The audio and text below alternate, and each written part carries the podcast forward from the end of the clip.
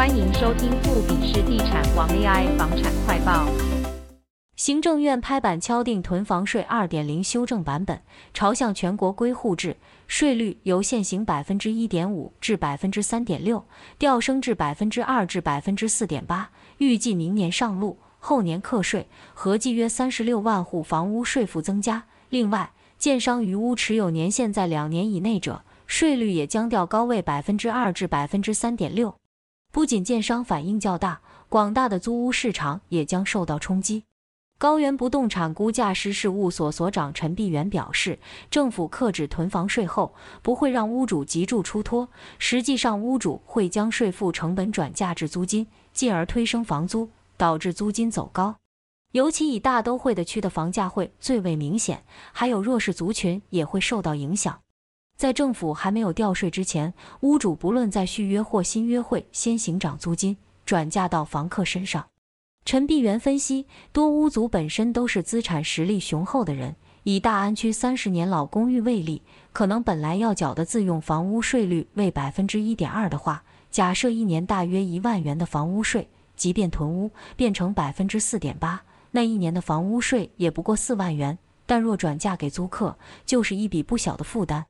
另外，囤房税二点零版本，其中一项针对建商余屋持有年限在两年以内者，税率也将调高为百分之二至百分之三点六。高力国际业主代表服务部董事黄书卫表示，建商现在已经面临五个大挑战：